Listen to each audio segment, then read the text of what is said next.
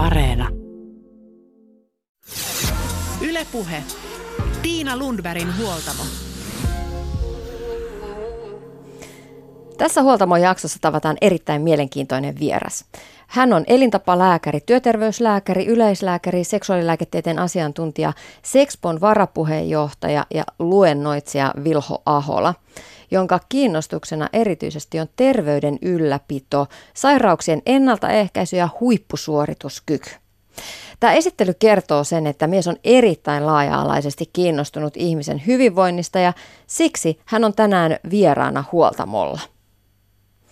Ihmisillä on paljon tietoa terveellisestä elämästä ja infoa tulee koko ajan lisää, mutta miten suhteuttaa kaikki pikku nyanssit isoihin linjoihin? Mikä tieto on oikeasti merkittävää? Hyvinvointi perustuu perusasioihin. Liikunta, uni ja lepo, ravinto ja ihmissuhteet. Näitä perusprinsiippejä perataan tänään ja lähdetään liikkeelle liikunnasta. Ihmisen pitäisi liikkua, mutta miten? Paranee puhumalla. Lääkäri Vilho Ahola, treenibuumi on ollut valloillaan 2010-luvulla. Se näkyy muodissa, se näkyy katukuvassa, mutta silti kaikki ihmiset eivät liiku tarpeeksi. Varmaan lähes jokainen suomalainen tietää sen, että liikunta on tärkeää, mutta silti sitä ei tule tehtyä. Kuinka iso merkitys liikunnalla on ihmisen terveydelle ihan oikeasti? No kyllä sillä tosi iso Mä nyt taas katoin, kun sä mut tänne pyysit, niin vähän tota, että, että mitäs tässä nyt oikeastaan sanotaan, että mä ihan puhu pötyä. Ja, ja tota, yksi aika tuore tutkimuskooste oli niin kuin laskenut, että Tällä tietysti nämä on tilastollisia, että mikä on niin kuin ennenaikaisen kuoleman syy, että ihmiset sitten varsinaisesti kuolee erilaisiin tauteihin, mutta sitten katsotaan niiden niin kuin taustoja, että miksi niille tuli tämä tauti verrattuna sitten vaikka keskimääräisen väestöön tai ikään kuin näin. Niin, niin liikunnan puute tai inaktiivisuus oli laitettu neljänneksi yle, niin kuin keskeisimmäksi kuolinsyyksi maailmassa. Et, et se vaikuttaa niin kuin käytännössä lähes kaikki näihin niin sanottuihin elintapasairauksiin, mutta sitten aika yllättävästi muun muassa moniin syöpiin vaikuttaa liikunnan puute. Et, et, et, et kyllä se on tosi tärkeä. Et, et, elintapalääketieteen puolelle ehkä listataan tämmöisiä neljä tai viisi tosi yleistä tai keskeisintä, niin kuin, että jos näet pistät niin kuin kondikseen tai pystyt saamaan kuntoon, pistät kondikseen, kuulostaa vähän siltä, että se on niin kuin omalla vastuulla, mutta näin se ei pelkästään ole, mutta et, et, et siellä on just tupakoimattomuus, normaali painossa suunnilleen pysytteleminen, liikunta, tämän tyyppisiä asioita. Ja nämähän on niin kuin yhteiskunnallisia asioita. Jos ajatellaan tupakka vaikka, niin, niin me ollaan tehty kaikkein iso edistys siinä viime vuosina sillä, että siellä on lainsäädännöllä lähdetty niin kuin asia puuttuu ja, ja, ja varmaan samantyyppisiä. Ehkä nyt pitäisi säätää laki, että on pakko liikkua, mutta et, tota, kyllä se niin pitäisi ottaa yhteiskunnallisesti niin kuin enemmän, enemmän kantaa. Mutta et, et, et, kyllä se on tosi tärkeä, kyllä se on ihan niin keskeisimpiä, että um, se on osin niin kuin biologinen tausta, että että, että jos käyttää tämmöistä termiä kuin, että meidät on luotu liikkumaan tai että evoluutio on meidät muovannut, minkälaisissa oloissa meidän biologia on kehittynyt, niin me ollaan ollut liikkeellä koko ajan. Että tämä on ihan poikkeuksellinen tilanne, mekin nyt istutaan tässä pyllypenkissä ja, ja, ja ikään kuin ollaan niin kuin paikallaan, että että että se on meidän biologialle tosi vierasta ja, ja se aiheuttaa niin häiriötilan sitten käytännössä. Että. Vilho Ahola, kuinka hyvin mielestä Suomessa osataan ja pystytään tänä päivänä ohjaamaan ihmisiä esimerkiksi ennaltaehkäisevän liikunnan pariin sen sijaan, että korjattaisiin vaan niitä vahinkoja, jotka ovat jo syntyneet? No kyllä mä oon tässä vähän nihilisti, että musta vähän huonosti, että ei meillä oikeastaan ole semmoista äh, mekanismia olemassa, et, äh, meidän niin kuin, tavallaan tämä semmoinen muu kuin terveydenhuollon puolen liikuntajärjestelmä, kaikki ne seurat ja muut, niin ne niin kuin suhtautuu liikuntaan harrastuksena. Se on harrastus siinä kuin pitsin nypläys, jos kiinnostaa, niin teet, jos ei, niin ei. Ja, ja, ja monesti siihen yhdistyy sitten vähän semmoinen kilpaurheilumaisuus, että aika nopeasti pitäisi lähteä johonkin kilpailemaan tai tehdä semmoista niin kuin kuntoliikuntaa, on toki tarjolla, meillä on hirveästi mahdollisuuksia ja on ladut paloheinässä ja, ja kaikkea tällaista muuta, mutta ikään kuin se, että ohjattaisiin, vedettäisiin ihmisiä sinne mukaan, niin kuin madallettaisiin sitä kynnystä, niin, niin siitä ei ehkä vielä, vielä ole, on niin kuin ihan tarpeeksi sen puolesta tehty. Sitten taas terveydenhuollossa, niin mun mielestä meidän tilanne on vielä huonompi ja, ja, ja tuota, se on semmoinen, mistä mä oon paljon viime aikoina puhunut, että meillä ei oikeastaan ole semmoista ammattiryhmää, jonka homma se liikunta olisi. Et, et, fysioterapeutitkin on niin kuin kuntouttavaa porukkaa ja, ja sitten julkisen terveydenhuollon puolella, jos ajatellaan, että kaikki terapeuttiresurssit on tosi vähäiset, että siellä nimenomaan niiden aika menee siihen jo, että sitten on jo jotain sattunut ja sitten kuntoutetaan. Että semmoisia, jotka tekisivät niin ennaltaehkäisevää liikunnan työtä, niin ei oikeastaan terveydenhuollossa ole. Et, et toki niitä ohjeita saa diabeteshoitajat, tämän tyyppiset, jälleen kerran sulla pitää olla jo diabetes, että saat siellä diabeteshoitaja vastaan, niin kyllä nyt ohjeita antaa, mutta se, että joku ihan kädestä pitäen lähtisi näyttämään sulle ja madaltaa sitä kynnystä lähteä liikkeelle, niin ei, ei semmoista ole. Ja, ja kyllä meillä olisi niin kuin hirveästi hyötyä. Se olisi varmasti semmoinen satsaus, mikä taas nyt, niin kuin, jos ajatellaan valtion kirstuun, niin maksaa sitten se takaisin kyllä sitten. Että et, et ennaltaehkäisy olisi niin kuin oikeastaan musta se ihan ainoa järkevä tapa niin kuin suhtautua näihin, näihin sairauksiin, mitkä tähän liittyy, että ei me pystytä niitä enää hoitamaan sitten, kun se tilanne on jo päällä, että me, me hukutaan siihen, siihen tota, määrään. Ja meillä ei, ole, niin kuin, ei siihen ole toimivia hoitoja, että kun ei se ole hoidettava asia sillä lailla, se on erilainen tilanne kuin vaikka joku bakteeriinfektio, johon vaan määrätään pilleri ja that's it, se on erilainen paradigma kokonaisuudessaan. Että. No mutta nyt on kuitenkin on, on siis esimerkiksi UKK-instituutin puolesta lähdetty suuntaamaan ihmisten, ihmisten ajattelua siihen suuntaan, että, että kaikenlainen liike on hyväksi, että ei pelkästään tarvitse lähteä tavoittelemaan maratonia, vaan se, että liikuskelee päivän mittaan mahdollisimman paljon. Mitä sä ajattelet näistä UKK-instituutin uusista liikkumissuosituksista, jotka viime vuonna julkaistiin? Musta se oli hirveän hyvä, että sehän, sehän herätti vähän niin kuin keskustelua, että onko nämä nyt liikuntaa ollenkaan. Mutta täytyy muistaa, että se on liikuntasuositus, ei se ole kilpaurheilusuositus, vaan se on liikuntasuositus. Että miten ihmisten olisi hyvällä liikkeellä. Mä oon hirveän tyytyväinen siihen, että siellä on se uni huomioitu, että, että se on just palautuu ehkä siihen ryhmään, mistä mä tuossa mainitsin, että osa ei muista, että sit jos hirveästi liikkuu, niin pitäisi muistaa palautuukin, että se on niin kuin se kaikki pohja. Mutta sitten siellä on otettu kantaa siihen arkiliikunnan määrään ja, ja, ja kyllä se kuitenkin sitten on semmoinen, mikä sen pohjan tekee. Sekin me tiedetään, että semmoinen niin kovin aktiivinenkin äh, varsinainen urheiluharrastus ei itse asiassa suojaa niitä elintapasairauksilta samalla lailla kuin arkiaktiivisuus. Et, et sitä, että sä istut koko päivän tuolissa ja, ja sitten meet vetään tunnin intensiivisen treenin, jumpan, jonkun kuntopiirin, niin se ei itse asiassa tee sulle sitä, mitä tekisi, jos sulla tulisi ne askeleet siellä päivän mittaan ja, ja tulisi pyöräilyä ja, ja portaiden käyttämistä. Että kyllä se musta oli hirveän hyvään suuntaan, niin kuin vei sitä viestiä ja, ja antoi ihmisille sen kuvan, että hei, tämä on niin kuin ihan jatkuvaa toimintaa, että ole semmoinen yksi yksittäinen palanen, vaan tämä kuuluu sinne koko elämään. Ja, ja kyllähän siellä edelleen se intensiivinen treeni on, ja, ja, ja myöskin niin kuin huomioitiin just lihaskuntoharjoittelua ja tämmöistä taitoharjoittelua tai, tai kehohallintaa ja muuta. Et, et musta ne oli hyvät suositukset, mä, kyllä mä niistä tykkäsin, että ne oli nimenomaan tämmöisen ennaltaehkäisy- ja, ja kansanterveyspohjalta niin, niin erinomaiset. No millaiset asiat sitten tieteellisestikin puoltaa sitä, että päivän mittaan olisi tärkeää pitää huolta liikkumisesta, kun tosiaan aktiiviliikkujat vähän naureskeli näille, mm. näille suosituksille, että no eihän se nyt ole mitään liikku, mm. liikuntaa eikä urheilua, jos mm. asemalle kävelee. Mm, mm. Niin, ei se, se ei ole urheilua, se on arkiaktiivisuutta ja se on liikuntaa. Ja kun se elimistö ikään kuin biologisesti on... Ähm, muovantunut semmoisessa ympäristössä, se liike on jatkuvaa, niin se, että me ollaan kahdeksan tuntia passiivisesti paikalla ja sitten liikutaan tunti, niin se ei niin kuin vastaa sitä meidän biologiaa. Ja, ja sen kahdeksan tunnin aikana tapahtuu jo elimistössä aika paljon asioita, että meidän lihasten energian käyttö muuttuu ja, ja, ja sokeriaineenvaihdunta heikkenee ja tämmöisiä asioita. Että et, et, et se niin kuin tavallaan, ne lihakset tarvitsisi koko ajan sitä käyttöä jollain lailla. Ja just nämä pienetkin liik- liikkumiset, portaiden käytöt ja, ja tota, pienet käveleskelyt siellä istumisen välissä, niin ne näyttäisi riittävän, että se, se ei niin kuin tavallaan mene semmoiseen lepotilaan se lihas semmoiseen passiiviseen ä, tilaan, jossa sitten se energianäyvaihduntakin niin suoraan sanottuna häiriintyy. Että Mä hankin itse auton muutama vuosi sitten ja pelkäsin tosi paljon, että liikkuminen vähenee tosi paljon. Se, just tämä arkiaktiivisuus. Mm. Ei tule niitä pikkukävelymatkoja junalle. Pyöräily ehkä vähän vähenee. Ei tule kauppa, kauppareissut tulee tehtyä autolla. Eräs kollegakin sanoi, että omat vararenkaat vatsalle ilmestyy nimenomaan sen auton hankkimisen jälkeen ei, ei haluta nyt lietsoa autoilun vastaisuutta, mutta ja monilla paikkakunnilla on pakko olla auto, että pääsee liikkumaan ja lapsia pitää roudata vaikka jäähallille ja urheiluharrastuksiin. Mutta mä, mä oon siis pohtinut sitä, että liikkumista pitäisi ajatella oikeasti aktiivisesti koko ajan, että tekee tietoisia päätöksiä liikkumisen puolesta. Miten sä ajattelet?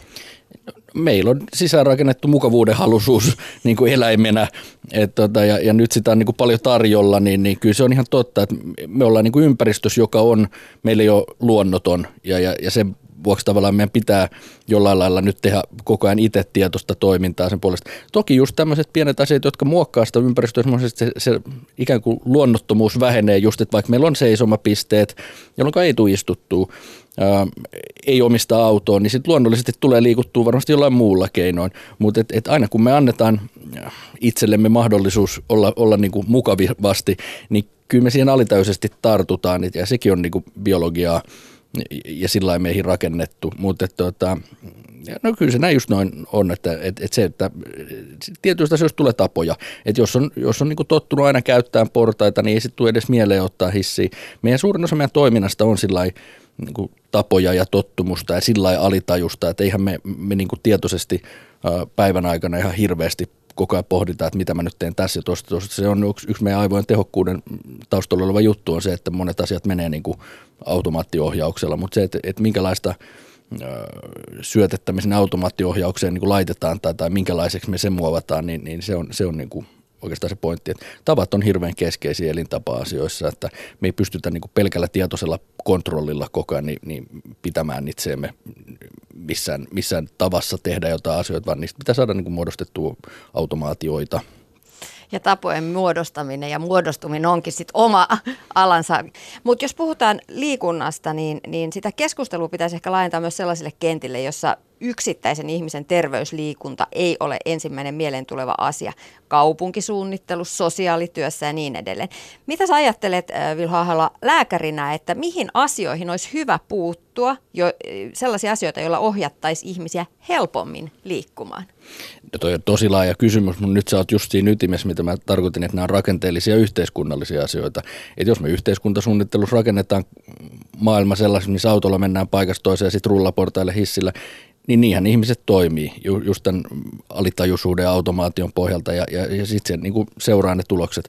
Tämä nyt vertautuu just siihen tupakointiin, että jos me tehdään se hirveän helpoksi, niin ihmiset tupakoi. Mitä vaikeammaksi me tehdään, se tehdään, niin sitä helpommin se jää niin suurimmalta osalta pois. Ja näinhän on tapahtunut. Että kyllä meillä on niin hirveän hyvä näyttöä siitä, että tämmöinen toimii.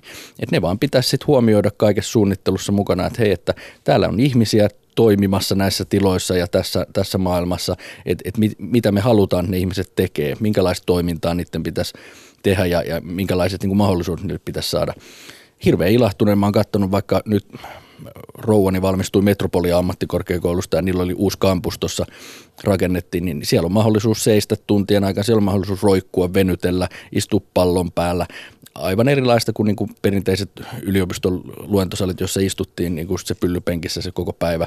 Ja, ja, ja tämmöinen varmaan niin näyttäytyy, jos ajatellaan työpaikalla, jos joku rakentaa nyt uuden konttoria ja toimistoja ja miettii, miten se sisustaa, niin kyse voi olla työterveyshuolto mukana tai muu asiantuntija ryhmä niin ajattelemassa, että hei, että ne sun työntekijät on tällaisen 10-15 vuotta tässä tilassa, niin minkälaiseksi toivoisit, että niitä terveys muodostuu ja sitten se taas aiheuttaa sairauspoissaolon vähentämistä lallallaan, että et, et, et, et ikään kuin ne pitää vain avata ne niin kuin ketjut joillekin ihmisille, jotka sitten tavallaan tekee niitä päätöksiä, kun monesti ne tekee niitä just eurojen perusteella, että et, että tavallaan loppujen lopuksi sit voi laskea sen, että tämä nyt säästää sulle euroja. Tämä on tietysti tämmöinen työterveyslääkärin lähestymistapa, mutta se on yleensä se, mikä toimii niin kuin yritysmaailmassa ja kyllä meillä yhteiskunnassakin. Että on helppo perustella asioita, että okei, satsataan tähän vähän, mutta down the line tämä säästää sitten – sitten rahaa ja, ja tuottaa parempaa terveyttä. Mutta kyllä nämä pitäisi huomioida niin kuin kaikessa suunnittelussa just näin. Niin.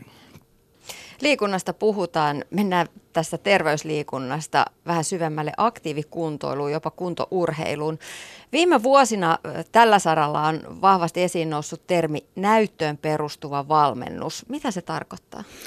No näyttöön perustuva valmennus on, on sama kuin näyttöön perustuva lääketiede, eli sehän lähtee siitä, että jos me ajatellaan niin kuin – otetaan nyt sen lääketieteen alue, meillä on ollut kymmenen lääkäriä ympäri Saksaa, jokainen on hoitanut jotain tautia omalla tavallaan, niin, niin sitten semmoinen looginen ajatus on tullut, että no jokainen tapa ei voi olla yhtä hyvä, että et, et meillä on olemassa niinku erilaisia tasoja, toinen toimii paremmin ja toinen toisen vähän huonommin ja paremmin ja näin poispäin, ja, ja sitten, että et siellä täytyy olla joku järki, että joku homma toimii paremmin kuin toinen, ja, ja tästä on tähän niin tieteellisen ajattelun perusteella niin kuin lääketiede on ammentanut, että on, on, on tutkittu mikä, mikä niin kuin toimii ja miksi, ja, ja sitten otetaan niitä parhaita menetelmiä käyttöön. Näyttöön perustuva valmennus on oikeastaan ihan sama asia, että, että sen sijaan, että valmennetaan jokaisen niin kuin valmentajan henkilökohtaisten kokemusten perusteella, tämä, tämä toimii mulla, kun mä hiihdin aktiivisesti, niin se ei vielä tarkoita, että se toimii kaikilla samalla lailla, vaan se, että, että me katsotaan, mikä toimii niin kuin ihmiseläimellä parhaiten ja, ja, ja pääsääntöisesti niin kuin ihmisen psyykeellä. Eihän sekään niin kuin jäykkää hommaa ole, vaan että meillä on näyttöä, sitten meillä on kokemus ja sitten meillä on se yksilö ja niistä muodostuu semmoinen hyvä keitos, että mikä nyt just tässä tapauksessa toimii. Mutta meillä on kuitenkin tietyt biologiset niin kuin perusperiaatteet ja, ja, ja faktat, joiden varassa täytyy toimia ja, ja, ja sit, jos ne on niin kuin lähtökohtaisesti pielessä, niin ei siitä nyt yleensä voi tulla kauhean hyvää tulosta.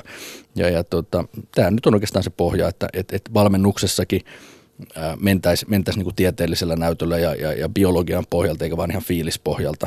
Ja kyllähän tämä nyt tietysti kilpaurheilussa, ei se sielläkään hirveän vanha ilmiö ole, että kyllä sielläkin paljon on menty niin fiilispohjalta, mutta nykyään enemmän ja enemmän – siellä käytetään tieteellistä näyttöäkin. Kilpaurheilussa tietysti omat ongelmansa siinä tieteellisyyden kanssa, kun siellä ollaan niin huippuyksilöiden kanssa ja yksittäistapausten kanssa sillä tekemisissä. Mutta nimenomaan niin kuin isoissa väestöissä niin tämä toimii paljon paremmin, koska siellä ollaan kuitenkin isojen massojen kanssa ja, ja semmoiset keskiarvoisuudet toimii. Niin tota, tätä nyt olisi hyvä tuoda sinne, sinne niin kuin, äh, kansantason valmentamiseen myöskin. Niin ja sehän on nyt viime, viime vuosina, viime vuosikymmenenä myös ö, yleistynyt tämä, että ihan aikuiset ihmiset lähtevät valmennuksen pariin. Et aiemminhan se on ollut niinku urheiluseuroissa ja siellä lapset ja nuoret ja sitten lopetetaan ja niin edespäin. Mutta nyt tänä päivänä myös aikuiset kuntourheilijat hakee valmennusta, hakee tukea siihen omaan treeniinsä tekemiseen ja että pääsisi niihin tavoitteisiin, koska tavoitteellisuudesta on myös tullut yksi osa kuntourheilua. Näin se on jo. Tavoitteita on ehkä enemmän ja halutaan niin kuin tavoitella – tässä on vähän niin kuin, siinä on, se on vähän kaksiteräinen, että toisaalta sitten taas se, että pitääkö kaiken nyt olla niin, kuin niin kilpailullista. Me yhteiskunnassa muutenkin aika, aika kova semmoinen kilpailumentaliteetti ja, ja, ja mä näen, että ei se kaikille tee kovin hyvää se, että sitten sit joka asiasta puserretaan jonkunlainen kilpailu ja tavoitteellisuus ja, ja, ja tietyn tyyppiset vaativat persoonallisuudet sitten niin kuin juoksee, juoksee tota, tavoitteensa perässä niin työelämässä kuin sit liikunnassa ja lähes kaikessa. Sit lapsetkin pitää saada niin tavoitteellisesti tiettyyn malliin ja, ja tällä lailla. Mutta on se tietysti sillä lailla hyvä, että, että on mahdollisuus niin tehdä, tehdä niin intensiivisemminkin, jos, jos semmoiseen on vetoa tai, tai jollain lailla niin sillä päästä kehittynyt. Kyllä se tietysti monessa urheilussa – tai, tai tämmöiset liikuntaharrastuksetkin ikään kuin on sillä musta surullista, että no kuntosalit on ehkä semmoinen tyypillinen paikka, missä, missä näkee ihmisen, joka on käynyt sillä kyseisellä kuntosalilla kymmenen vuotta ja hän tekee ihan samoja asioita kuin kymmenen vuotta sitten. Toki se on parempi, kuin hän ei tekisi mitään, että nythän hän niin kuin tavallaan säilyy sillä tasollaan ehkä mitä on ollut, mutta sitten sit, et, et sille niin kuin ajankäytölle saisi jotenkin niin kuin maksimaalisesti sillä lailla terveyshyötyä siitä, siitä asiasta, niin, niin voisi olla järkevää, että siinä olisi jotain suunnitelmallisuutta. Ei se välttämättä tarkoita, että ne tavoitteet tarvitsevat olla hirveän korkealla, tarvitse kilpailla, mutta puhutaan niin suunnitelmallisuudesta. Että siinä on, on, on, on niin tietoa taustalla, mitä kannattaa tehdä, ja silloin tässä kiireisessä ajassa ja maailmassa, missä kaikilla niin on rajallisesti aikaa, ehkä rajallisesti niin rahaakin käyttää johonkin, niin, niin sitten katsoo, että saa sille niin panoksellensa mahdollisimman paljon nimenomaan sitä terveyshyötyä hyötyy aikaiseksi. Ähm, kyllä mä näen siinä niin kuin hyviä piirteitä, nimenomaan kun, sit, kun se valmennus on, on perusjärkeen ja, ja sitten se perustuu siihen sen ihmisen tavoitteisiin ja yksilöllisyyteen ja huomioi sen niin kuin muun tilanteen. Että sitten jos, jos se perustuu niin kuin valmentajan tavoitteisiin ja, ja, ja ikään kuin ajetaan niin kuin liian koville kierroksille, jota kun ei ehkä huomioida välttämättä sitä muuta elämän kuormitusta, niin, niin silloin mennään pieleen. Vilho Ahola, oot elintapalääkäri liik- liikut myös itse, harrastat kuntoilua. Mitä asioita sä painotat treenissä? No nyt kun mä katsoin niitä liikuntasuosituksia, se menee itse asiassa aika lailla varmaan niiden mukaan tällä hetkellä. Mä oon kyllä nyt tämän koronakevään aikana niin vähän niin kuin noudattanut omaa viisauttani, että, että on aika iisisti ottanut. Tämä on ollut kuitenkin kaikille aika raskas kevät tavalla tai toisella ja, ja, ja huomaa, että semmoinen niin kuin henkinen kuorma tulee meille kaikille tässä. Ja, ja, ja mun ohje yleensä silloin aina ollut sitten, että otan niin kuin iisisti ja teen niin kuin semmoista ylläpitävää treeniä ja, ja ei kannata silloin just ehkä yrittää puskea ja, ja hakea niitä niin kuin kovia tavoitteita. Et, et, et mä yritän sillä monipuolisesti tehdä vähän, vähän kaikkea niin kuin yksi-kaksi kertaa viikossa. Et yksi-kaksi kertaa viikossa jonkunlainen voimaharjoitus ja yksi-kaksi kertaa viikossa jonkunlainen ei sitä voi sanoa kestävyysharjoituksessa, mutta semmoinen pidempi, pidempi tasatahtinen perus, peruskuntojuttu on se nyt sitten kävely siellä maastossa tai on se, on se soutulaitteella jonkunlainen soutupätkä siellä koti, kotioloissa tai tällä lailla. Ja, sitten mä vähän joogaa ja, ja yritän sillä aika monipuolisesti tehdä. Kyllä tämä tämmöistä keski-ikäisen miehen niin kuin viivytystaistelu on nykyään tämä mun treeni, että ei tässä niin kuin hirveän mitään kovia tavoitteita enää ole, että tavoiteltaisiin jotain, jotain huipputuloksia, vaan yritetään pysyä terveenä ja kunnossa. Ylepuhe. Tiina Lundbergin huoltamo. Huoltamolla tänään vieraana on elintapalääkäri Vilho Ahola. Siirrytään seuraavan hyvinvoinnin pilarin pariin ja se on tässä kartassani lepo ja uni. Viimeisten pari vuoden aikana tämä on noussut entistä vahvempana nostona esiin. Lepo, muista levätä, muista nukkua tarpeeksi, sitä mitataan ja e, monet ihmiset kiinnittää siihen entistä enemmän huomiota, että tulisi levättyä. Miksi juuri nyt uni ja lepo on noussut otsikoihin? No kyllä tässä varmaan taustalla on myös se, se hektisyys, mistä puhuttiin, että, että, että nyt alkaa olemaan, aletaan olemaan semmoisessa niin kipupisteessä ja, ja taitekohdassa, että, että, että, että ihmiset rupeaa siitä oikeasti niin kuin oireilemaan tosi tosi pahasti, että, että ei, ei ehditä nukkuu lepäämään. Ehkä ne tuntimääräiset tunnet ei ole nykyään niin paljon lyhyempiä kuin on ollut aikaisemminkin. Kyllähän varsinkin Suomen, Suomessa on jotenkin tämmöinen kansallis urheilutapa ollut niin kuin siitä unesta tinkiä. Meillä on paljon niin kuin erilaisia sanontoja, niin kuin, että öillä päiviä jatketaan ja muita tällaisia näin. Että meillä ei ole niin kuin arvostettu unta kauhean korkealle meidän kulttuurissa aikaisemminkaan, mutta et, et ehkä se kuitenkin sit se tekeminen on ollut muuten kevyempi tahtista ja, ja, ja, ja työt on pysynyt niin kuin työpaikalla tällä lailla. Et nyt on lisääntynyt kaikenlainen kuormitus, kännykät piippaa yötä päivää ja, ja töitä tehdään niin kuin kotona illalla ja näin poispäin, niin, niin se, niin kuin sen palautumisen merkitys on, noussut niin kuin ihan toisella tavalla keskiöön, varsinkin työelämässä ja, ja ehkä nyt niin kuin, siinäkin on tämmöistä polarisoitumista, että osan työt on niin kuin kahdeksasta neljää ja, ja, ja raksatyöt jää sinne, kun heittää hanskat naulaa ja, ja, ja se on tosi hyvä juttu, mutta et, et just tietotyöläisillä ja, ja, ja asiantuntijatyötä tekeville tämän tyyppisille, joita on niin kuin nykyään paljon enemmän kuin aikaisemmin, niin, niin ne työt seuraa kotiin ja, ja on kännykässä, on sähköpostissa ja, ja, ja me ollaan vähän semmoisessa vaiheessa, että me ei oikein vielä ole opittu. Me, maailma on muuttunut tuossa suhteessa niin, niin hirveän nopeasti, että et me ei ole oikein pysytty perässä mikä on fiksuu. Ja, ja nyt me oikeastaan vasta niin kuin niitä kipuillaan ja, ja selvitellään ja käydään läpi, että et hei, että et voi olla ihan järkevää, että, että työasioita ei tule WhatsAppiin viikonloppuisin ja tällaisia. Me ihan oikeasti ihan käytännössä työterveyshuollossa tehdään tätä tänä päivänä, että me käydään niitä keskustelua firmojen kanssa, miten nämä asiat rajataan, koska ihmiset ei jaksa, meidän aivot kuormittuu liikaa ja uni on niin kuin tosi tärkeä sille palautumiselle, myös, myös, myös niin kuin aivojen palautumiselle, myöskin fyysiselle palautumiselle, mutta kyllä mä sanoisin, että se aivojen palautuminen on meillä ehkä se, se, se niin kuin isompi juttu tänä päivänä unen osalta. Että hyvä, että siitä puhutaan ja, ja kyllä mä laitan sen niin kuin ykköseksi elintapa-asioissa ja niinhän se on niin suosituksissakin siellä, siellä niin kuin pyramidin pohjana. Että. Erityisesti tämän koronakevään aikana on itse havahtunut siihen, koska etätöihin hypättiin ja silloin sen niin työn ja vapaan erottaminen on ollut tosi hankalaa ja työpäivät on venynyt ja, ja tuota, sitä on ollut tosi hankala rajata, että milloin, milloin tehdään työtä ja milloin sit hoidetaankin niitä koululaisten asioita. Ja se on lisännyt ainakin omalla kohdallani sitä vaikeutta lopettaa työnteko. Joo, aivot tarvii semmoisia erilaisia moodeja ja, ja toi on just, että etätyössä ja kotona töiden tekemisessä on, on isot riskit tuossa ja, ja, ja on niin kuin joidenkin potilaiden kanssa käynyt aika yksinkertaisia keskusteluja siitä, että hei, että kun sä teet kotona töitä, niin sulla pitää se työpiste olla kuitenkin muualla kuin siinä olkkarin nurkassa. Jos se on siinä olkkarin nurkassa, niin sä sivusilmällä näet sen koko ajan, kun sä illalla katsot siinä telkkarin sohvalla ja sun aivot niin kuin muistuttaa siitä, että sulla on siellä työtä tekemättä. Se pitää olla jossain, mikä sä saat oven kiinni ja, ja sitten tämmöisiä näin, että vaihdat niinku vaatteet, kun sä teet töitä ja vaihdat vaatteet pois, kun sä oot lopettanut töitä tekemisen niin kotivaatteisiin. Älä tee niissä sun mukavissa kotivaatteissa töitä, koska sitten sun aivot assosioi ne niihin ne niinku stressaavat asiat. Ja, ja nämä on niinku aika, aika, aika simppeli psykologiaa itse asiassa, mutta se vaan pitäisi niinku miettiä, että et, et meiltä muodostuu tämmöisiä assosiaatioita ja, ja yhteyksiä ja, ja, ja meidän täytyy suojella sitä palautumisen tilaa ja kodin rauhaa ja, ja semmoista tiettyä turvallisuutta, mitä se meille edustaa. Ja ne on taas aika primitiivisiä asioita, se kotiluolan turva. Ja, ja jos sinne tulee sitten hektiset työt tai, tai niin kuin lääkärikollegat on osa, joka tekee aika rankkoikin duuneja, juttelee kuolevien potilaiden kanssa tai väkivalta-asioista musta, niin totesi nyt tässä etätyöaikana, että ei vitsi, että tämä on ihan kaameeta, että en mä halua kotonani käydä näitä puheluita, että nämä jää tänne nämä asiat sitten sit niin mylläämään ja, ja, ja, ja sitä voi nyt sitten puhua jotenkin kauhean mystisesti, että tänne jää semmoinen energia leijumaan, mutta et, et, ja sitten voi ajatella, että se on ihan puhdasta psykologiaa, niin kuin se tietysti niin kuin tällä länsimaalaista ajatteluna onkin, mutta yhtä kaikki, niin, niin kyllä se on ihan todellinen ilmiö ja, ja tärkeä.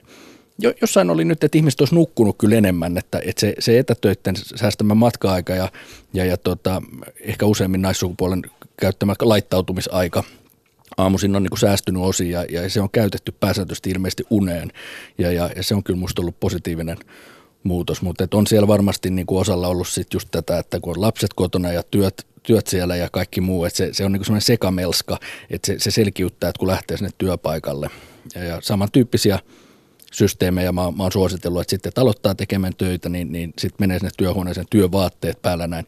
Tietysti jos siellä on lapset siellä kotikoulussa, niin se ei ehkä ole ihan niin keskeytyksetöntä. Mutta lepo ei ole pelkästään sitä, että käydään nukkumaan tai että pötkötetään sohvalla. Millaista lepoa tässä tapauksessa nyt vaikka tietotyöläisen aivot ja mieli tarvitsee. Ja tosi hyvä otit esiin, koska se on tosiaan just näin, että se ei välttämättä se sohvalpötköttäminen ei ole tietotyöläisen lepo. Se riippuu, mitä siellä aivoissa tapahtuu ja sitähän me ei nähdä päälle päin. Et, et, et, useinkin kun mä käyn noista palautumisesta noita keskusteluja, niin, niin tulee tämä esiin, että ihmiset ajattelee, että kunhan mä menen siihen sohvalle, niin sitten se on niinku se palautuminen siinä. Mutta pitäisi enemmän päästä sinne korvien väliin ja, ja pään sisään miettiä, mitä sulla mielessä pyörii, että onko siellä kuitenkin edelleen ne työasiat. Voi olla, että sä käyt lenkillä ulkonakin, mutta silti sun, sä et, niin sun aivot ei oikeastaan palaudu. Toki ne vähän palautuu sen liikunnan aiheuttamien aineenvaihduntamuutosten kautta, mutta jos sä koko ajan pyörität työasioita siellä lenkillä päässä tai käyt kaverin kanssa siellä lenkillä, mutta juttelet työasioita tai puhut kännykkään työasioita. Näitä on nyt paljon nähnyt, kun itse käynyt tuolla ulkoilemassa koronakevään aikana, niin musta se on, se on niin huolestuttavaa, mutta en nyt tietysti ole lähtenyt kenenkään toimintaa puuttuu sillä lenkkipolulla, mutta olen tehnyt mieleen sanoa, että hei, että sun kannattaisi oikeasti jättää nyt työasiat pois täältä lenkkipolut, että sä, sä, sä niin kuin, hirveästi nyt hallaa itsellesi. Et, et, et, et, meidän pitäisi sitä mieltä pystyä enemmän niin kuin, ähm, hallitseen, on ehkä sillä raju sana, mutta jotenkin niin kuin vähän ohje, ohjaan ja ohjeistaa. Ja, ja se on vielä vähän kartoittamaton maasto meidän hyvinvoinnissa mieli. Et, et, se on kuitenkin aika keskiössä, ihan niin kuin noiden tapoja ja näiden, mistä puhuttiin aikaisemmin elintapa-asioissa, niin, niin, niin kuitenkin loppujen lopuksi palautuu aika lailla sinne psykologiaan ja mieleen ja, ja, ja se keskustelu meillä on vielä vähän niin kuin käymättä tai, tai se on vasta alkamassa. Et, et, polveileva vastaus nyt kysymykseen, mutta tietotyöläisen aivot tarvitsisi sitä, että siellä aivoissa liikkuisi jotain muuta kuin työasioita. Ja usein se on joku kyllä tekeminen on parempi kuin, niin kuin vaan paikalla oleminen. Toki jos katsoo telkkariin, niin se, se voi niin kuin syrjäyttää se TV-stä tuleva sisältö siellä aivoissa sen, sen työasian ja, ja se on tietysti tyhjää parempi, mutta usein se, se tekeminen ja toiminta on niin kuin sillä lailla elementteinä semmoista, siitä, siitä tulee monta muutakin asiaa sitten, että on hyvä, jos on, on joku, missä voi kotona vaikka puhastella tai pihalla tai tehdä jotain nikkarointeja. Suomalaiset on kovin tämmöisiä harrastaa, mutta se on kyllä ihan tota, hyväkin, hyväkin asia. Että. Mä oon kuullut myös tämmöisestä 8 plus 8 plus 8 säännöstä. Kahdeksan tuntia unta, kahdeksan tuntia työtä, kahdeksan tuntia vapaa-aikaa. Kuulostaako se hyvältä? No kuulostaa tosi ihanteelliselta, että näin se periaatteessa just pitäisi olla ja, ja, ja, ja on ollut, ei meidän tarvitse monta kymmentä vuotta mennä taaksepäin, niin tosiaan ne, ne, jotka on tehnyt tietotyötäkin, niin ne paperit on, on jäänyt sinne toimistolle ja ei kukaan ole soittanut lankapuhelimeen ilta yhdeksältä vielä niin kuin jotain työasioita tai tosi harvoin ainakaan, että kyllä se on ollut aika poikkeuksellista, mutta nyt ei mitenkään poikkeuksellista kännykkään tulee joku viesti tai piippaa tai, tai tulee sähköposti. Uh, mutta sitten kuitenkin se kahdeksan tuntia vapaa-aikaa, niin mitä se meillä nykyään tarkoittaa, niin kyllä siellä aikamoista suoritteita siellä silti on. Ihan meidän niin kuin peruselämä, niin, niin pitää käydä kaupassa ja lapset viedä harrastuksiin ja laittaa ruokaa. Mä ajattelen niin, että, että pitäisi olla semmoista vapaata lillumista ja assos, vapaata assosiaatioa, puuhastelua ja, ja omien niin kuin intressien parissa toimimista ilman, että, että, että siellä aivoissa on semmoinen niin suorite tila ikään kuin päällä – ja, ja, ja se on oikeastaan musta se ratkaiseva, että jos se vapaa-aikakin on erilaisia suoritteita, niin, niin se on aivojen kannalta aika lailla sama kuin se työntekeminen. Toki vähän nyt vaihtelua, mutta, mutta kuitenkin suoritetaan. Ja, ja, ja se, se on se, minkä takia ehkä osalla on sit vaikea päästä nukkuunkin, että et, et kun aivot ei poistu sieltä suoritetilasta ihan yhtäkkiä, vaan sinne vapaan assosiaation lillumiseen, josta sitten uni, uni selkeästi sitten lähtee. Että ja sitten tiedetään kuitenkin myös se, että jos ihminen on väsynyt, silloin tulee syötyä huonommin, stressaa helpommin, luovuus ei kukoista, ei jaksa pitää huolta liikkumisesta, sitten riitelee parisuhteessa helpommin. Tässä listassa on aika monta syytä, miksi kannattaisi pistää uniasiat ja myös muutenkin se koko elämän lepo, lepohommelit niin tota, kuosiin. Eikö näin? Jes, toi on just se syy, minkä takia musta se uni on se ykkösasia siellä, että et, et jos me lähdetään jostain tämmöistä elintapapaletista liikkeelle tai lähdetään jotenkin tekemään muutoksia ja mietitään, mistä päästä liikkeelle, niin kyllä se lepo ja uni on siellä, siellä niin kuin sillä ykkönen, että, että jos se on kovin pielessä, niin ei ne ole mitkään muut asiat, me ei saada niitä niin kuin tarttumaan tai muuttumaan, niin ei ihminen vaan jaksa. Eikä se ole vaan niin semmoiset fyysisestä väsymyksestä kysymys, vaan se on niin semmoista aivojen väsymisestä, että et, et, meillä ei toimi niin kuin se semmoinen – tavoitteellinen toiminta ja etuaivolohkot lohkot menee vähän pois päältä ja, ja, ja näin poispäin. Ja, ja, ja sitten silloin hirveän paljon just noita vaikutuksia, niin kuin sä kuvasit, että oikeastaan kaikki, kaikki menee pieleen niin sanotusti. Et, et lepo ja palautuminen ensin, unin nyt ainakin ja, ja sitten sit tietysti nämä niin ruokkii toinen toisiaan sitten, että vähän lisää liikuntaa, niin taas uni on parempaa ja sitten ehkä vähän ruokavalio on niin kuin jotain parannusta ja tämmöisiä, mutta et, et, kyllä se on pakko lähteä se, että jos on hirveässä univajeessa, niin se on se ensimmäinen korjattava. Maailma paranee puhumalla. Huoltamolla tänään vieraana on elintapalääkäri Vilho Ahola. Mennään ravintoasioihin. Millainen olisi se tämän päivän tiedon mukaan terveyttä tukeva ruokavalio? No, meillä on aika hyvät ravitsemussuositukset siihen. Sitten voi ottaa mallia vaikka just Välimeren ruokavaliosta ja tämän tyyppisiä. Aika simppeleitä asioita taas sitten loppupeleissä, että mm, pääsääntöisesti kasvista, tai kasviksen pitäisi olla niin kuin siellä isoimmassa roolissa.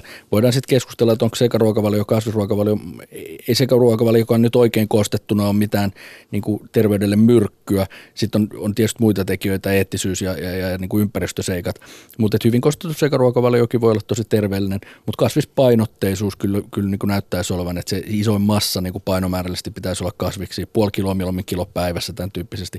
Ja sitten se värikkyys on aika semmoinen helppo ohje, että mitä enemmän värejä sinne, sinne saa poimittua, niin sitä enemmän sinne tulee monipuolisuutta niihin kasviksi. Sitten otetaan, jos otetaan eläinpohjaisia, niin otetaan niin kuin kestävällä tavalla ja, ja, ja maltilla ja, ja no siinä nyt sit, ne löytyy sieltä aika lailla niistä suositukset, ei ne ole kauhean monimutkaisia asioita.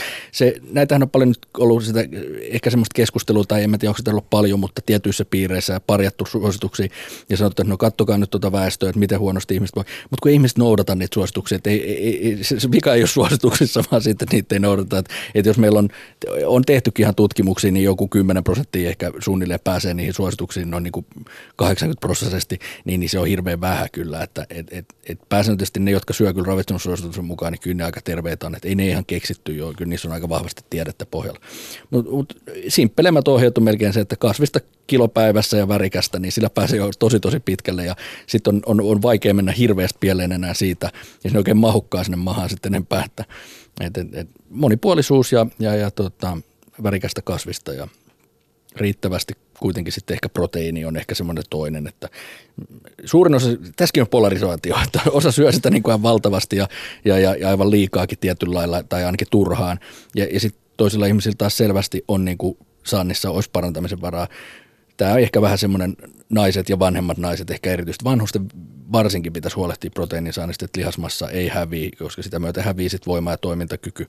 Et, et, et kyllä siitä on hyvä pitää huolta, mutta musta tuntuu, että siitä huolehtii just ne ihmiset, joiden ei ehkä tarvitsisi huolehtia niin enemmän kuin sitten taas ne, joiden pitäisi, niin, niin ei, ei huolehdi. Että. Värikästä ja tarpeeksi protskua. Ravitsemusasiantuntija Patrick Bori sanoi huoltamolla, ta- tai puhui huoltamolla taannoin herkkujen palkitsevuudesta. Se oli tosi mielenkiintoinen keskustelu ja, ja ajatus siitä, että näkemys siitä, että nälkäisenä makea rasvainen ruoka tuntuu erityisen palkitsevalta. Kuinka tärkeää on ymmärtää että sun mielestä tämmöistä niin oman mielen toimintaa ja syömisen psykologiaa sitä kautta? No kyllä se on ihan keskiössä, että, että niin kuin tuossa aikaisemmin mainitsin, niin oikeastaan nämä on niin psykologisia asioita. Ja, ja tota, tämä on taas sitä keskustelua, mitä vielä pitäisi lähteä käymään. Meidän niin kuin ravitsemuskeskustelu ja, ja, ja, ja kaikki tämmöiset suositukset muut pyörinyt niin ravitsemustieteilijöiden ja biologian ympärillä.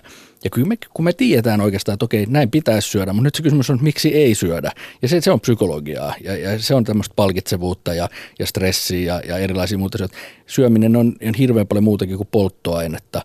Ja just me ei olla niin kuin rationaalisia olentoja, jotka koko ajan tekee tietoisia valintoja, vaan mennään autopilotilla aika paljon. Ja, ja ruoan palkitsevuus on iso tekijä siinä, että, et, ja sitä on paljon tutkittu, että minkälaiset tekijät siihen siihen vaikuttaa. Suola, rasva, sokeri, mieluiten kaikki yhdessä. Snickers-patukka tai, tai, tai pizza tai, tai tämän tyyppiset on niin kuin aika hyviä. Hampurilainen, missä on sitten ketsupissa vähän sokerin makua ja, ja sitten on suolaa ja sitten rasvaa. Ne, ne, on tosi palkitsevia, meidän aivot tykkää niistä. Siinä on evoluutiossa tietty logiikka, miksi ne on, ne on tehty palkitseviksi tai, tai muotoutunut semmoisiksi. Mutta nykypäivänä ne, ne taas niin kuin on sitten meille, meille haitaksi, koska me, meillä on yltäkyllin tarjolla sitä tavaraa. Ja tässä on taas vähän semmoinen rakenteellinen juttu, että mä kyllä haluaisin nähdä elintarviketeollisuuden vähän ottava vastuuta, tai sitten meidän pitäisi niin kuin lainsäädännöllä siihen puuttua. Mä oon vähän ennustellut, että me katsotaan 50-100 vuoden päästä nykyistä touhua, vähän samalla kuin me katsotaan tupakkateollisuutta 50-100 vuotta sitten, että siellä on niin lääkärit mainostanut röökiä, niin, niin samalla ihmetellä, miten ihmeessä tämmöistä kamaa on saanut myydä ruokakaupassa, että et kun, kun me tiedetään kuitenkin psykologiasta käyttäytymistieteilijöistä, mitä se, miten se toimii ja miten ihmiset aivot siihen reagoi, ja, ja, ja, ja se on vaan niin kuin semmoista ihmisen pahoinpitelyä niin kuin tietyllä lailla, ja, ja, ja siinä niin kuin se on elintarviketeollisuus ihan oikeasti käyttää psykologiaa ja tämmöistä tutkimustietoa ihan hyväkseen, millä me saadaan ihminen syömään mahdollisimman paljon just tätä meidän ruokaa tai haluamaan tätä lisää. Ja, ja, ja se on kyllä kaameeta musta, että, että kun se tuottaa kärsimystä ja, ja, ja sairautta ja, ja terveyshaittoja, että tämä on, tämä on semmoinen, mikä meillä on vielä perkaamatta ihan kokonaan. Että, mutta se palkitsevuus on iso tekijä.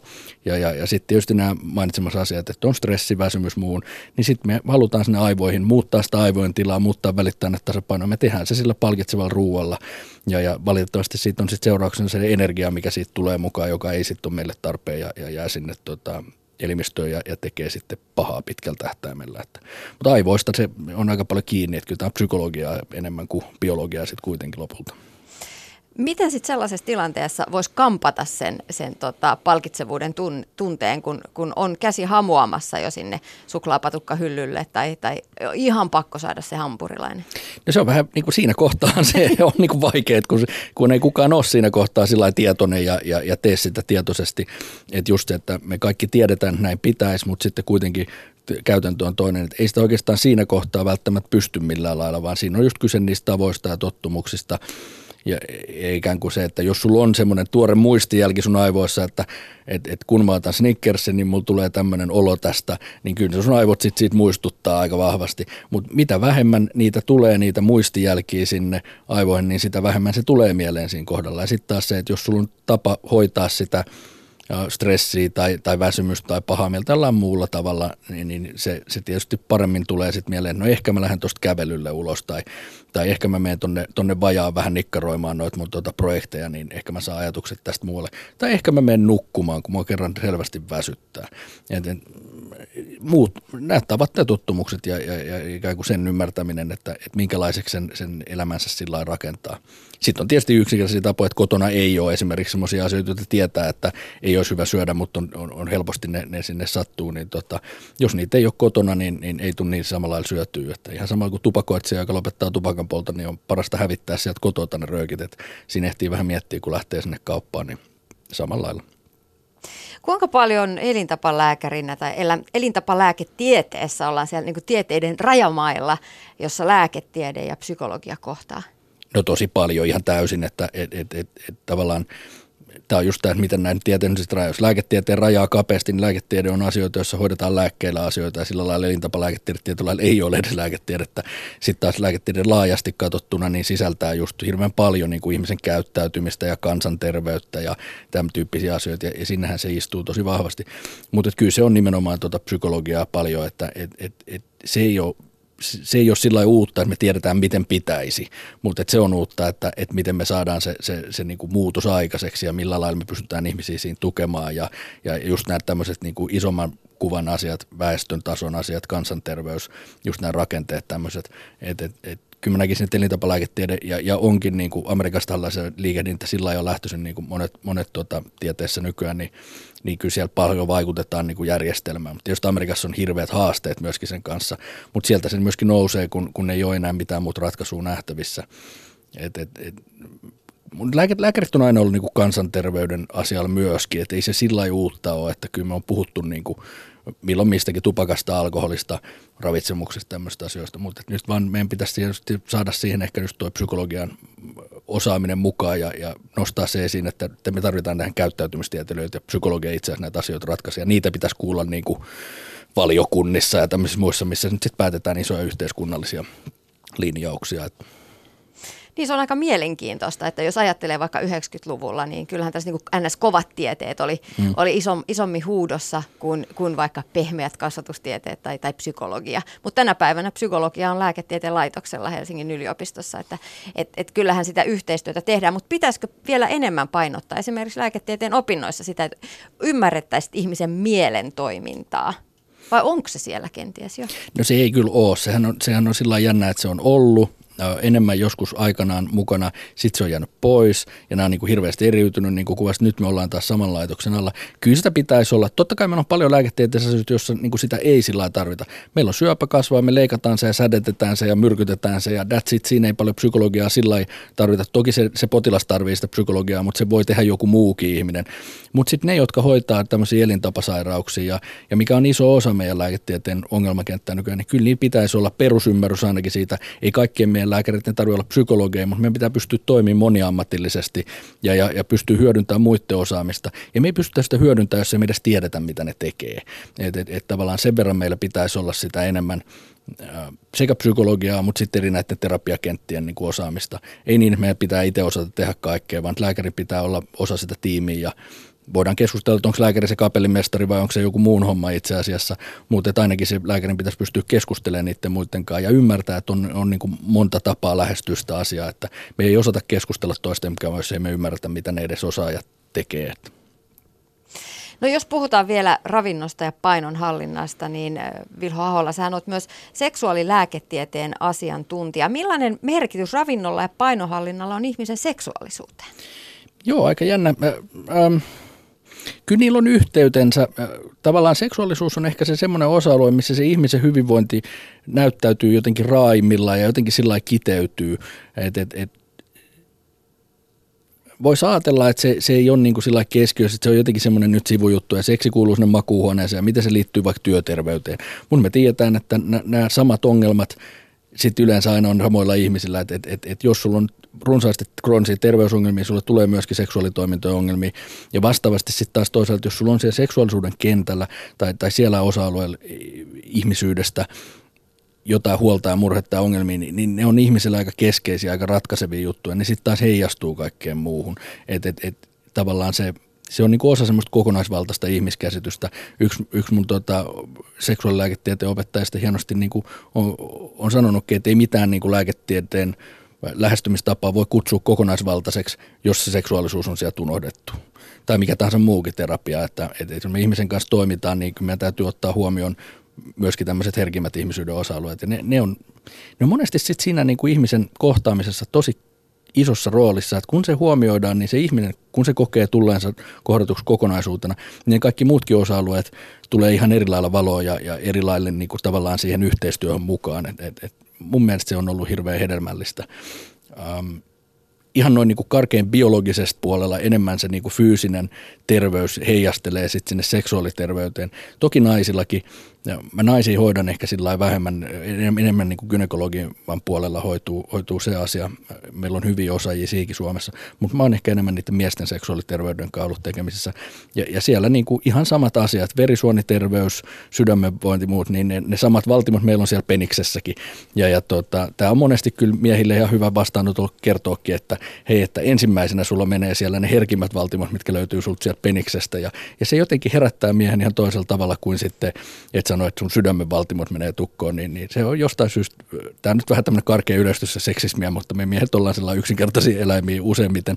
Että et, hirveän huolissaan olla siitä, että jos nyt joku sydänkohtaus tulee, niin tulkoon. Mutta sitten jos sanoo, että sun loppuu seisokki sun peniksestä, että sinne ei pääse verta, niin sitten alkaa niinku asiat kiinnostamaan toisella tavalla. Tämä on ollut ihan hyvä, hyvä myöskin semmoinen niinku keskusteluavaus näihin elintapa-asioihin sitä aina. Niin, eli, eli myös niin kuin tällainen ylimääräinen rasva kehossa voi vaikuttaa siihen kyvykkyyteen. Ihan keskeisesti, että kyllä se miesten, miesten niin kuin keskeisin erektiohäiriö aiheuttaja on, on valtimosairaus ja, ja, ja, ja valtimoiden verenkierron heikkeneminen, mikä on elintapasairaus täysin. Ja ihan samat valtimot kuin mitkä sitten menee sydämessä tukkoon. Peniksessä ne menee vain ensin, että, että me tiedetään itse asiassa se, että jos, jos tämmöinen niin keski-ikäinen mies tulee vastaanotolle kertoo, että hänellä alkaa olla erektio-ongelmia, niin hän on suuressa riskissä saada sydänkohtaus seuraavien vuosien aikana. Että se on niin kuin se kanarialintu kaivoksessa. Niin, eli isoista ja tärkeistä asioista puhutaan. Kyllä, kyllä. No sitten päästään seuraavan hyvinvoinnin pilariin. Se on sosiaaliset suhteet. Ihmissuhteet on tärkeitä ihmiselle hyvinvoinnin, hyvinvoinnin kentällä. Äh, kuinka merkittävä osa ihmisen kokonaishyvinvointia on seksuaalinen hyvinvointi? No niin kuin mä tuossa alkuun, niin kuin, tai tuossa äsken, äsken viittasin, niin, niin tavallaan se nivoutuu sinne jotenkin sinne ikään kuin kaikkeen sillä vähän niin kuin salaperäisesti jotenkin. Että et, et tietyllä lailla se ei nyt ole siellä keskiössä, mutta sitten monien asioiden alla kuitenkin. Tämä on hirveän yksilöllistä. Toisille se ei ole kauhean tärkeä osa elämää. Tämä, sen takia ehkä vähän vaikea vastata, että tämä, seksuaalisuuden asiat on niin kauhean yksilöllisiä. Toiset ihmiset on sellaisia, että ei tämä ole mulle kauhean tärkeä asia elämässä ja, ja, ja, ja toisilla se seksi on niin kuin jäänyt pois elämästä jossain vaiheessa ja that's it. Mutta osalle se onkin sitten tosi keskeinen ja ihan se elämän niin kuin eliksiiri ja nautinto ja, ja, ja tiedän syöpäpotilaat, esimerkiksi eturauhassyöpäpotilaat, jotka on todennut, että he mieluummin kuolee tähän syöpään sitten muutaman vuoden päästä, kun lähtee siihen hoitoon, joka vie heiltä erektiokyvyn, koska he vie heiltä seksuaalisen nautinnon. Tai, tai, tai näin poispäin. Et, et, et, ne on kyllä tosi yksilöllisiä, mutta kyllä se monesti on, on tärkeä osa. Se on vaan semmoinen, mistä me ei ole totuttu sillä keskustelemaan ja, ja sitten se ajatellaan, että se on jotenkin erillinen osa, osa ihmisyyttä, mutta mut sitten siinä kokonaisterveyteen, niin, niin kyllä se useimmiten sitten linkittyy aika vahvasti. Mutta sosiaaliset suhteet ei ole pelkästään seksuaalisia suhteita, vaan, vaan myös ihmissuhteita, ystävyyssuhteita, läheisiä, läheisiä suhteita. Erityisesti nyt korona-aikana on voinut korostua yksinäisyys. Se on murhe monen ihmisen elämässä. Sosiaalisia suhteita on kehotettu välttämään. Mitä, mitä sä ajattelet omasta näkökulmasta tätä sosiaalista eriytymi, eristäytymistä? Voiko se aiheuttaa isoja ongelmia jatkossa?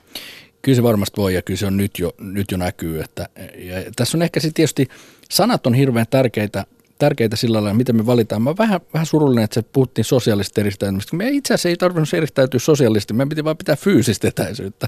Ja, ja tota, sitä olisi pitänyt ehkä vielä enemmän kannustaa siihen, siihen niin kuin yhteydenpitoon muilla keinoin sitten, koska tota, no taas mennään sinne evoluutio alkuhämäriin ja biologiaan, niin me ollaan sosiaalisia eläimiä, me ollaan apina laumassa, niin kuin sillä lailla eletään ja, ja siinä laumassa, laumassa meidän niin kuin se paikka siinä on, on, on hirveän tärkeä.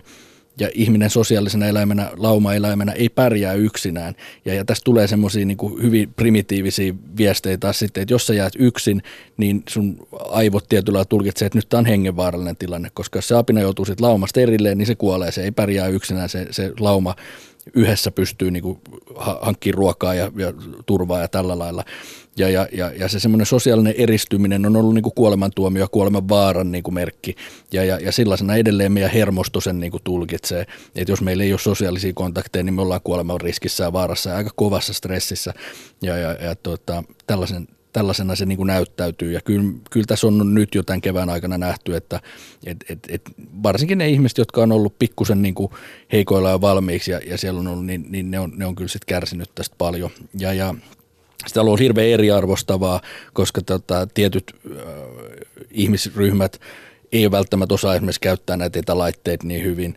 Meillä on niin kuin kehitysvammaisia, vanhuksia, äh, tämän tyyppisiä, tyyppisiä ryhmiä, jotka on, on, on jäänyt niin tosi yksin, koska ei ole, ei ole mahdollisuutta sitten samalla ottaa vaan tuosta niin Zoomi perjantai-ilta paltsua kaikkien kavereiden kanssa ja ikään kuin, niin kuin täyttää sitä sosiaalista tyhjöä sitten etä, etäyhteyksien kautta. Et, et, kyllä tämä on varmaan semmoinen, mistä vielä, vielä sitä satoa sillä lailla korjataan ikävällä tavalla pitkään. Mutta myöskin semmoinen, missä on paljon kyllä tutkimuksen paikkaa, että me ruvetaan ymmärtämään tätä aspektia ihan toisella tavalla varmaan jatkossa, kun tämä on nyt ollut tämmöinen niin kuin elävä laboratorio koko maailma tässä kohtaa. Niin, mä noita e-, etäyhteyksiäkin mietin myös siitä, siitä kulmasta, että, ei se, että vaikka on pystytty pitämään etäyhteyksillä yhteyttä, niin silti se esimerkiksi kosketus ja se läheisyys, koska fyysistä etä, etäisyyttä Jep, on pitänyt ei se, pitää. Ei se vastaa sitä Et se kuitenkaan. ei, ei vastaa. Kosketus on tärkeä. Kuka hieroo ne isoäidin hartiat nyt?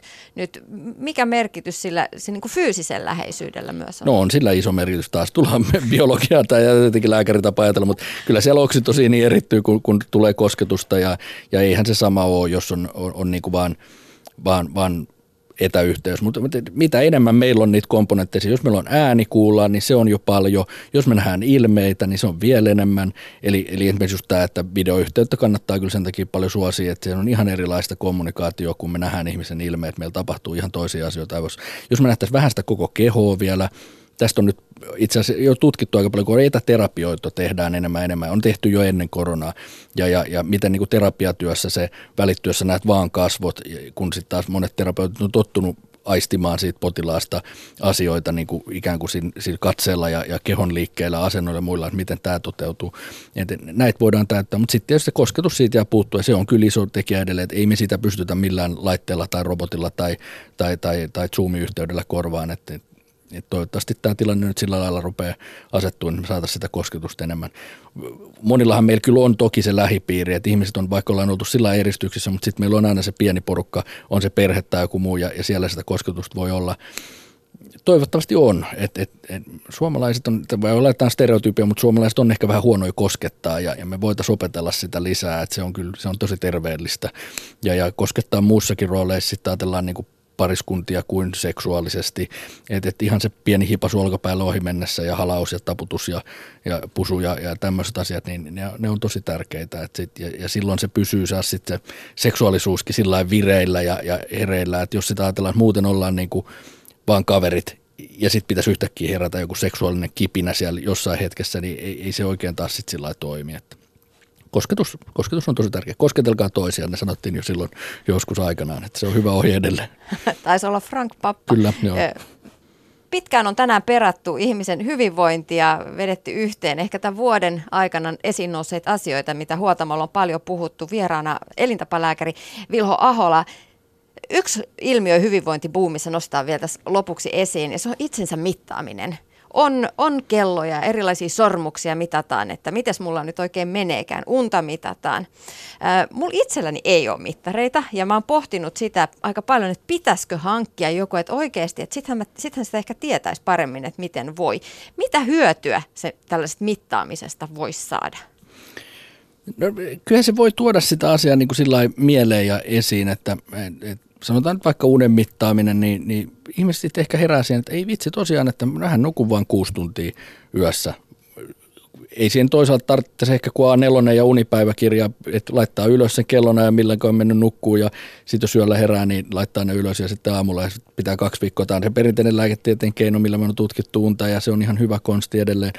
Mutta toki, toki se, jos se viehättävyys nousee siitä, että sulla on joku laite siihen, niin, niin, niin sekin on ihan ok kyllä siitä voi niinku hyötyjä olla, mutta kyllä, kyllä se on vähän kaksiteräinen miekka, että et, et, et, kyllä mä sitten toisaalta näen työssä niin kyllä niitäkin, jotka sitten vähän niinku kiinnittyy sen liikaa ja, ja, ja, ja tulee semmoista tiettyä neuroottisuutta ja suorittamista. Ja on mulla niitä potilaita, jotka sanoo, että he on myöskin heittänyt mittarin pois sen takia, että huomasi, että tästä tulee niinku stressi, tästäkin tulee suoritus.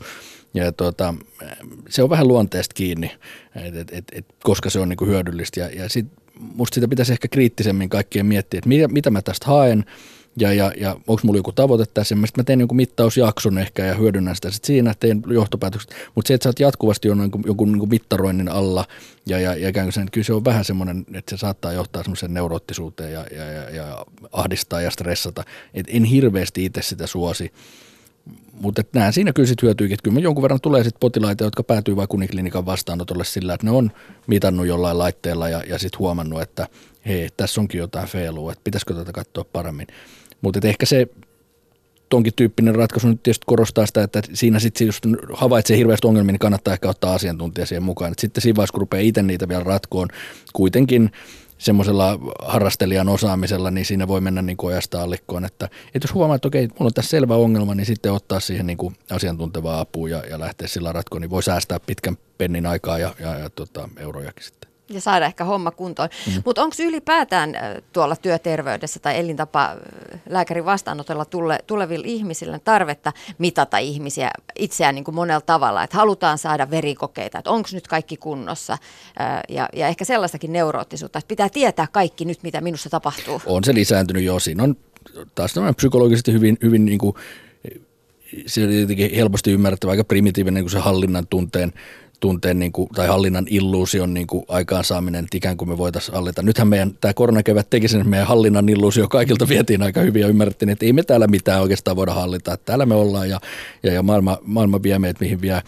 Mutta tota, taas toi on tosi tosi niin herkkä raja, että missä siitä on hyötyy ja, ja missä mennään sitten siihen, että se on niin neuroottista ja, ja, ja loppujen tuottaa lisäongelmia. Laboratorikokeet on yksi, yksi semmoinen, jossa niin kuin pitäisi, mä, mä pikkusen niin sitä ehkä vastaan, että, että hirveästi käytetään omatoimisesti niitä, kun, kun se vaatii kuitenkin aika laajaa ymmärrystä siitä, että mitä ne kokeet kertoo, mitä ne ei voi kertoa ja, ja, ja mitä se tarkoittaa. Ja, ja sitten sit kun laboratorikokeet ei ole niin kuin absoluuttisia, vaan, vaan siellä on aina virhemarginaaleja, ja jos me otetaan niin kuin just tämä 20 koetta, niin meillä ihan, ihan tilastotieteellisesti tiedetään, että yksi niistä tulee olemaan poikkeava, vaikka se, sulle ei olisi mitään vikaa missään. Ja, ja, ja se on vaan johtuu niiden tarkkuudesta. Ja sitten jos se johtaa itse asiassa lisähuoleen ja uusiin tutkimuksiin ja tämmöisiin muuhun, niin, niin kyllä se on niin kuin enemmän haittaa kuin hyötyy.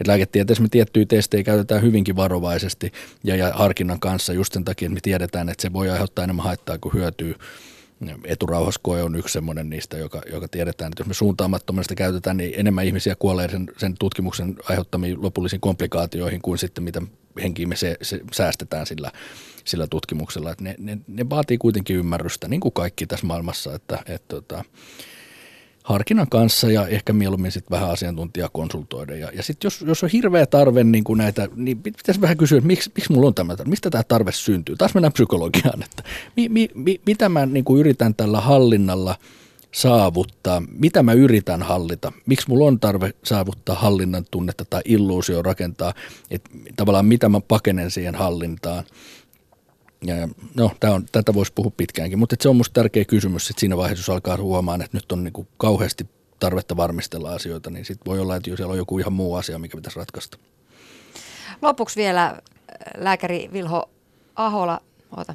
Lopuksi vielä lääkäri Vilho Ahola.